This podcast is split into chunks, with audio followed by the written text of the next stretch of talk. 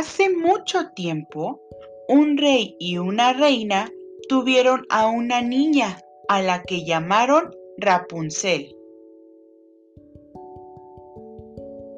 Los orgullosos padres no sabían que el cabello dorado de su linda hija tenía poderes mágicos. Solo una mujer llamada Gothel sabía sobre la magia que tenía el cabello de Rapunzel y quería tenerlo en sus manos para nunca envejecer. Gothel separó a Rapunzel de los brazos de sus padres y la crió en las profundidades del bosque. Rapunzel creció sin saber que ella era una princesa.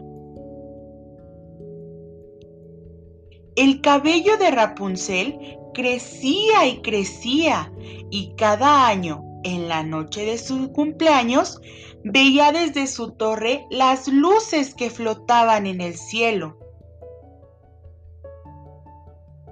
Deseaba salir de la torre para ver las luces más de cerca, pero Madre Gothel no la dejaba salir.